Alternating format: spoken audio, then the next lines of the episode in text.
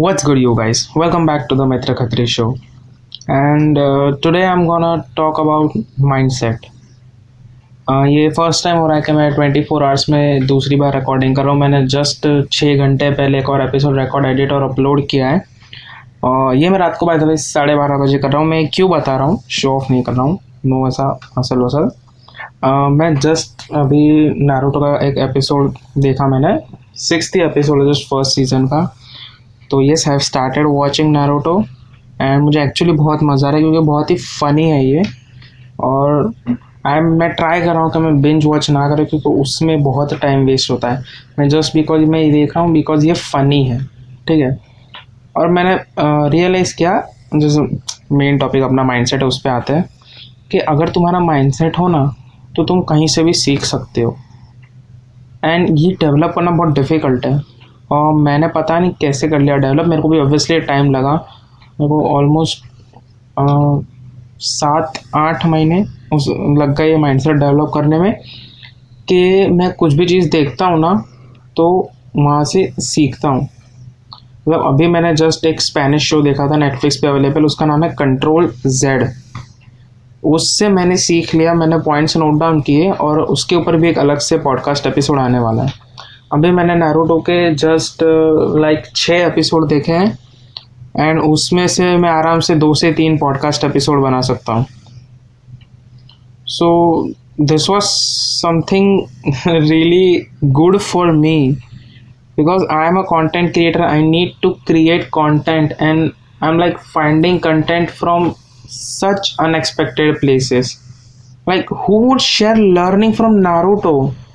There are some really good shows, some really good movies, inspirational movies, documentaries, people who definitely share their learnings from that. But a show, an anime, which is most likely to be funny and have a good, really, uh, what do you say, storyline. Because in this episode, they have explained the ninjas and the division so good and i know it's a really great anime because people love it it has movies so many series spin-offs like i don't even know them. It's bigger than the marvel cinematic universe and the dc cinematic universe combined. The world of anime is great and like learning from that it's amazing. And also i'm learning from different shows. The shows i watch i learn from them. I don't want to share my learnings of Naruto on this episode because I make I'm gonna make different episode different two to three episodes from this six episode of the show like uh, what's like there man and I don't know why I'm talking in English पता नहीं मुझे भूत सवार हो गया मेरे को English बोलने का बहुत मज़ा आ रहा है आजकल तो ये फ्लो फ्लो में निकल गया मेरा बोला इंग्लिश में सेकेंड एक सीक्रेट बात शेयर करना चाहता हूँ मैं ये रिवील नहीं करने वाला था, लेकिन अभी माइंडसेट की बात आ गई है तो मैं शेयर कर देता हूँ कि बीच में मुझे स्टैंड अप कॉमेडी का बहुत शौक था तो अभी भी है, ठीक है।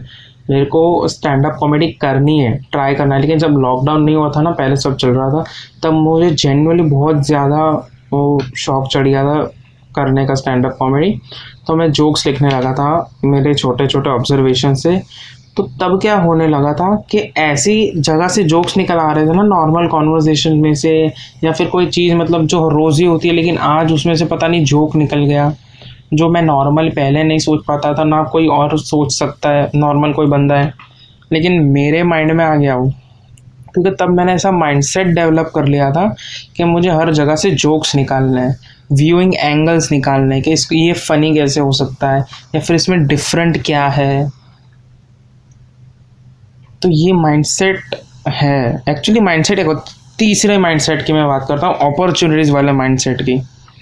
कि कॉलेज के बाद मतलब नहीं सॉरी ट्वेल्थ के बाद जब कॉलेज शुरू हुआ था, तब मैं ये सब में बहुत था कि मेरे को कुछ करना है लाइफ में कुछ बड़ा करना है बुक्स पढ़ना शुरू कर दिया था मैंने, मैं बहुत कुछ कंटेंट कंज्यूम कर रहा था पॉडकास्ट कंज्यूम कर रहा था। तो तब मेरा ऐसा माइंडसेट डेवलप हो गया था ना कि मुझे अपॉर्चुनिटीज़ चाहिए। मैं ये भी अपॉर्चुनिटीज़ ग्रेस करना चाहता हूँ, मैं ये भी अपॉर्चुनिटी लेना चाहता हूँ, मैं वो वाले भी अपॉर्चुनिटी लेना चाहता हूँ। तो तब है ना अपॉर्चुनिटीज़ मेरे को इतनी सारी आ गए थे इनके मैं कंफ्यूज हो गया था, यार ये एक चीज़ लूँगा तो ये दूसरी छोड़नी पड़ेगी, ये वाली लूँगा तो ये दो अपॉर्चुनिटी छोड़नी पड़ेगी। तो तब मेरा ऐसा माइंडसेट डेवलप हो गया था। तो माइंडसेट यार एक बहुत पावरफुल चीज़ है। अगर एक बार हो गया ना डेवलप तो फिर आपको बहुत काम आएगी शॉर्ट टर्म लॉन्ग टर्म दोनों में। मुझे अभी करंटली और कुछ याद नहीं आ रहा है तो लेट जस्ट कंक्लूड कर लेते हैं इसको। क्रोनोलॉजिकली वाइज जाते हैं। कि फ़र्स्ट सबसे पहले uh, मेरा अपॉर्चुनिटीज़ वाला माइंडसेट आया था कि मैं अपॉर्चुनिटीज़ में देखने लगा था कि हाँ मुझे यहाँ पे मिल सकती है तो मैं अपॉर्चुनिटी ग्रेस्प कर लेता था। और अपॉर्चुनिटी के साथ साथ मेरा एक कंटेंट क्रिएशन का भी माइंडसेट आया था कि मैं लिंकडिन पे तब रेगुलर पोस्ट करता था और फिर मैं मेरी डेली एक्टिविटीज़ में जो कुछ ना कुछ तो मिल ही जाता था कि नहीं ये लिंकडिन पोस्ट के लिए वर्थ इट है। मैं पोस्ट करता था और लोग एक्चुअली अच्छा रिस्पॉन्स देते थे उस पर तो कोई कॉन्टेंट क्रिएशन वाला माइंड भी आया था मेरा।